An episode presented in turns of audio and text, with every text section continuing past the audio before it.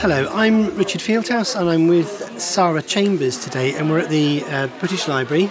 Hello. And uh, again, at the British Library, uh, we're with our, our friend and colleague Judith Harvey. And Judith um, has re- written a new article for the NASGP magazine on um, your experiences with Cuba and medical students. So, hi there, Judith. Hi.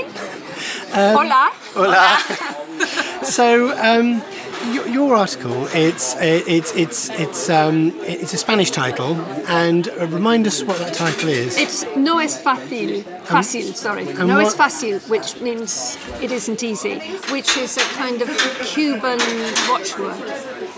Because being Cuban and life in Cuba and doing anything in Cuba, no es fácil. Oh, okay. So that would be sort of something we'd probably hear, have on a Spanish uh, Cuban soap opera, for example. That would be their catchphrase, and the audience would. Probably would be, yes. Okay. One of them. But obviously not so funny in this case because you would you've you've been you'd set up a an incredible project, an entire charity which you ran yourself, you set up yourself, and you spent many years spending many hours every day administrating this fantastic scheme for, for medical students. So so tell us a little bit more about that.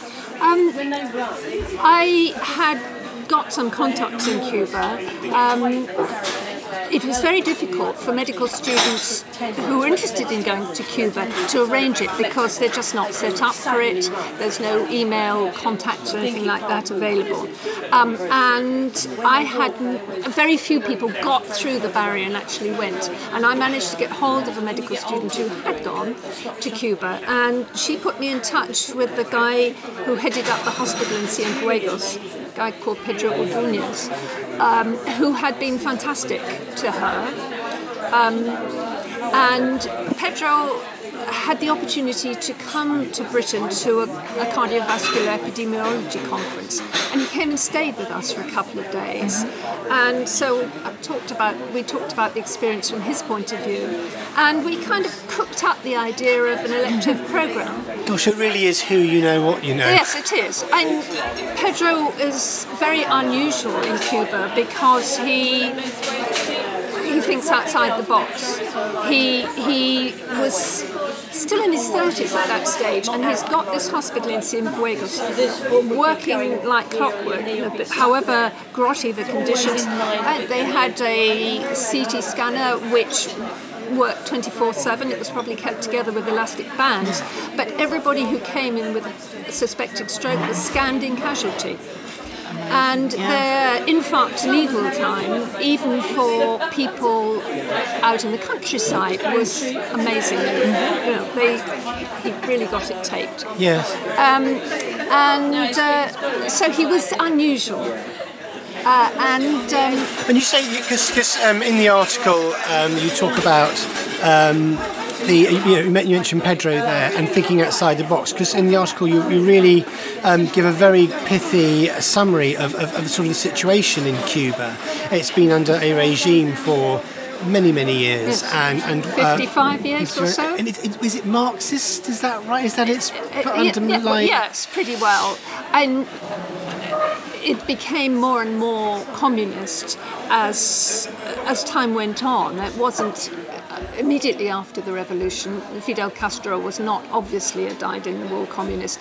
Uh, Raúl, his brother, who's now in power, was. Uh, but the Americans withdrew all aid. You know, they closed Cuba down. Who do you turn to? And it was the Soviet Union at that time. Right.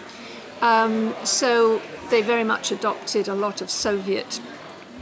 Um, well, they were dependent on the Soviet Union for, for money, oil, everything. Um, and they adopted the Soviet polyclinic system.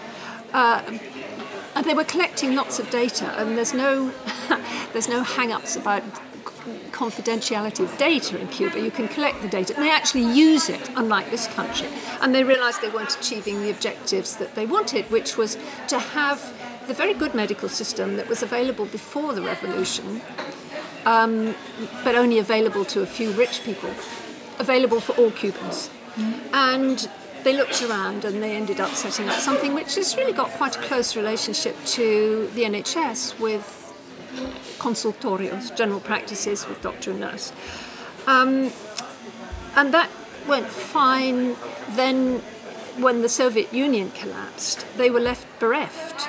And there's a Cuban novelist who describes how his novel was going to be published, but all the boats from the Soviet Union with the paper on just turned around and went back to, to Russia. So no paper. to- Nothing. Really? Nothing. Nothing. And uh, they, it, yes, and it, it's called was called the special period in times of peace, and they lived. It, it was hard. Yeah. and that's stayed with Cubans who say you cannot believe how hard it was.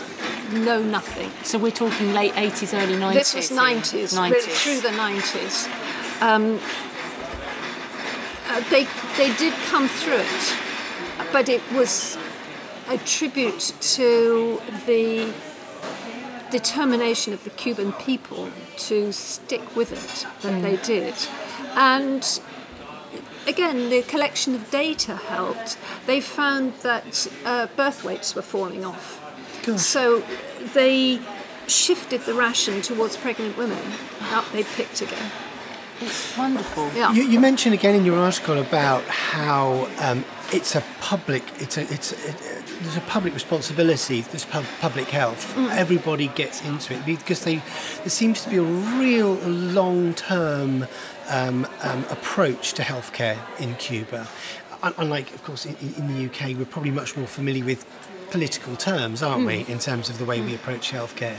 But does that does not not at all seem so in, in Cuba, and, and and that bearing in mind how how underfunded their system is, um, it seems to be almost that mentality seems to almost carry them through because of, of that you say they got used to data It sounds like they, use data because they have to use it because that's one of the only weapons in their armory Yes, that's a very good point. yeah, and and, and, and, and and oh my God, why don't we do that in this country? To Yes. that, so why, I'm not saying we should become Marxists in this country, um, but but uh, um, that it was it was it was it was it was it was lovely to read it and see how that, that carries through, and, and how these these doctors are and nurses and healthcare care system is, is, is on on very poor equipment, and you also talked about these um, clinics whereby um, GPs, diff- different doctors were sitting together in the same room with not just the, the, patients, so you could overhear other conversations, but also the family and anybody else. The next patient who just happened to walk into the consulting room,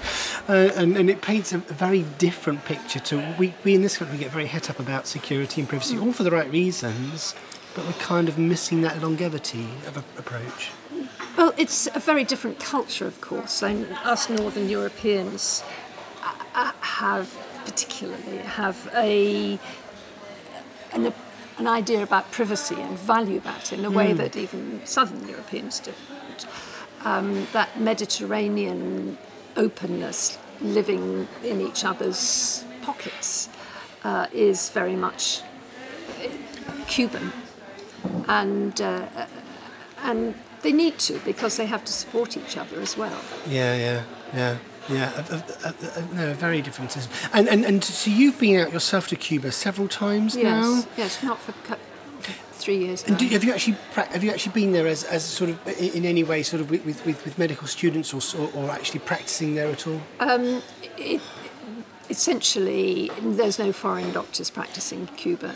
Um, it- for something very specialised, they, they may ask uh, a foreign doctor who has a particular, very specialised expertise to come in and teach them. But they, uh, they train in excess of doctors.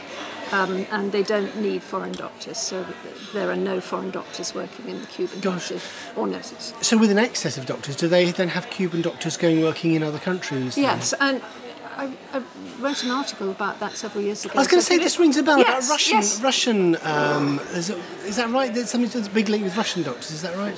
No, not particularly. They, I mean, they send they send teams wherever there's uh, an emergency, That's right, like yes. in the Pakistan earthquake, and the Cubans are generally the first there, and they stay, and they don't faff around.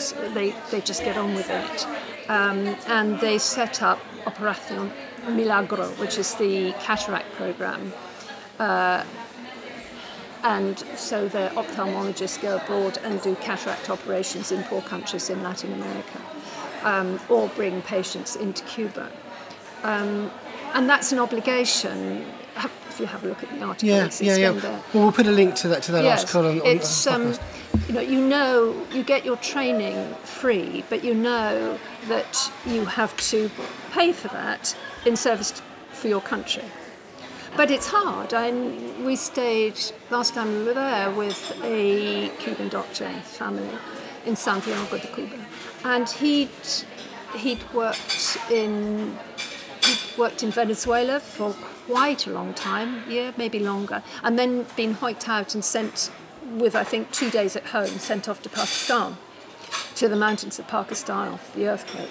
Never seen snow, didn't like spicy food, but there, you know, it was a Cuban team living in tents, and, and they got on with it.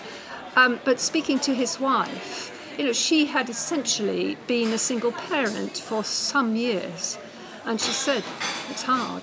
It's very hard There's for almost an element of military service there that Yes. they're deployed. Yes. Uh, why would that, you know, say talk about obligation you receive this for education? Why is that involved being sent overseas to work for Uh, other countries? it's the way it's soft diplomacy, and in Venezuela, um, it was doctors for oil.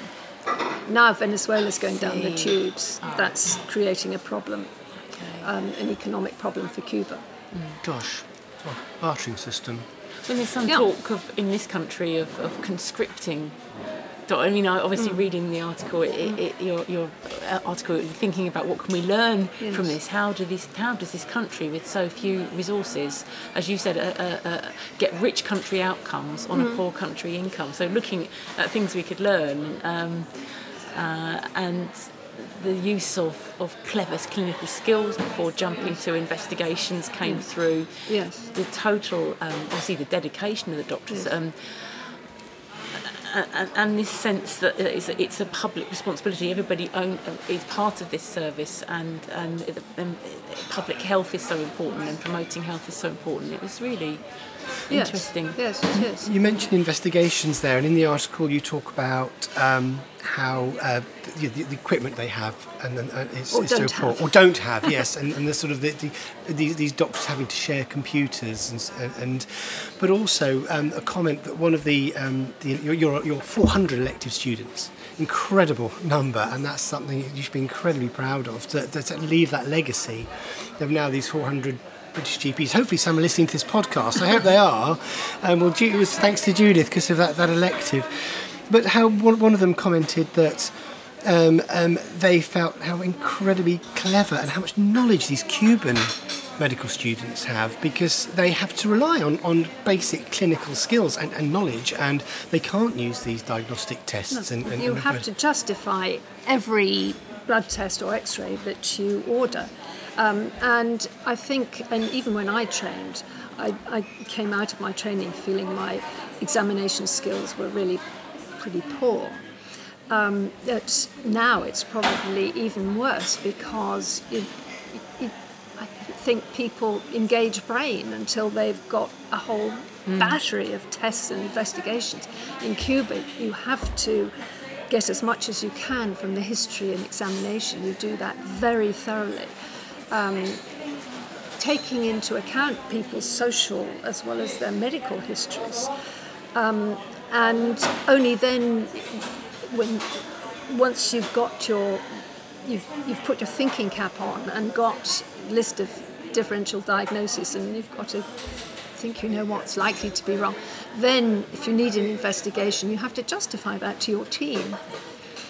So, which bits of the Cuban health system do you think we could usefully use? Um, I, th- I think the the problem created by the easy availability of tests and the pressure to do all sorts of um, investigations uh, is is something that we're going to have to look at because the cost financial is huge. The cost of one X-ray, and the cost in terms of false positives, false negatives, all the costs of investigating those is substantial again economically, but also in terms of hospital resources, time, um, and and what it means for the patient. We know that. Um, if you get a, a result and you're told that you might have something, even if after further investigation you're told you don't, it shakes your confidence. It shakes patients' confidence in their health, and they never quite feel they can trust their health in the same way again. Um, so I think that is something. Um, I don't see us ever being getting to the position that uh, the Cuban doctors and nurses in the consultorios, which are the equivalent of GP practices, you know, going around uh, visiting every patient every six months, every house, and looking in the fridge if the people have a fridge, and that kind of thing. I think it's unlikely that we'll, we'd ever do that. Um, the and there's no doubt that um, one reason Cuba can do it is that doctors are paid the same as everybody else who is a public servant in Cuba, which is 30 40 U- dollars US equivalent a month. And okay, there uh, various aspects of, of life will be fairly cheap, but um, that that's one reason. And the problem, growing problem in Cuba is the inequality. Those who have access to hard currency, tourist dollars, um, can spend in a way that your ordinary Cuban doesn't, cannot. So the um, Cuban doctor friends say that inequality is, is increasing and sadly. Be interested to see where that leads. Yes, Yeah. yes. Yeah, and how that affects access to healthcare. That's right. Yes, and and if if there is an emergency overseas and a lot of doctors are pulled out to go to an emergency, yes, there will be a bit more of a wait, and people, Cubans grumble. Everybody grumbles, and there are plenty. They'll grumble about their health service just like anybody does, but in the main, they're proud of what their country does and, and, and the soft power that um, sending doctors to emergencies and so on earns. It, it sounds like an incredible country to go to for, for, for an elective, and indeed anybody within the NHS could sounds like could earn, learn an, an awful lot from that. And I hope one day, when things ease, the bureaucracy is a little bit lighter than it is now, that that that, that, that will return and When that build a, rebuild on, on, on, on the legacy that, that you started there. And I'm, and I'm sure um, there'll be a lot to learn from you for, for, for, for, the, for the future. So, Julie, thank you ever so much. Not at all. We're, we're gently being nudged out of the uh, this end of the British light, the uh, cafeteria anyway, but we can Ciao. move into the other. Thanks ever so much. Thank you, Judith. Fascinating.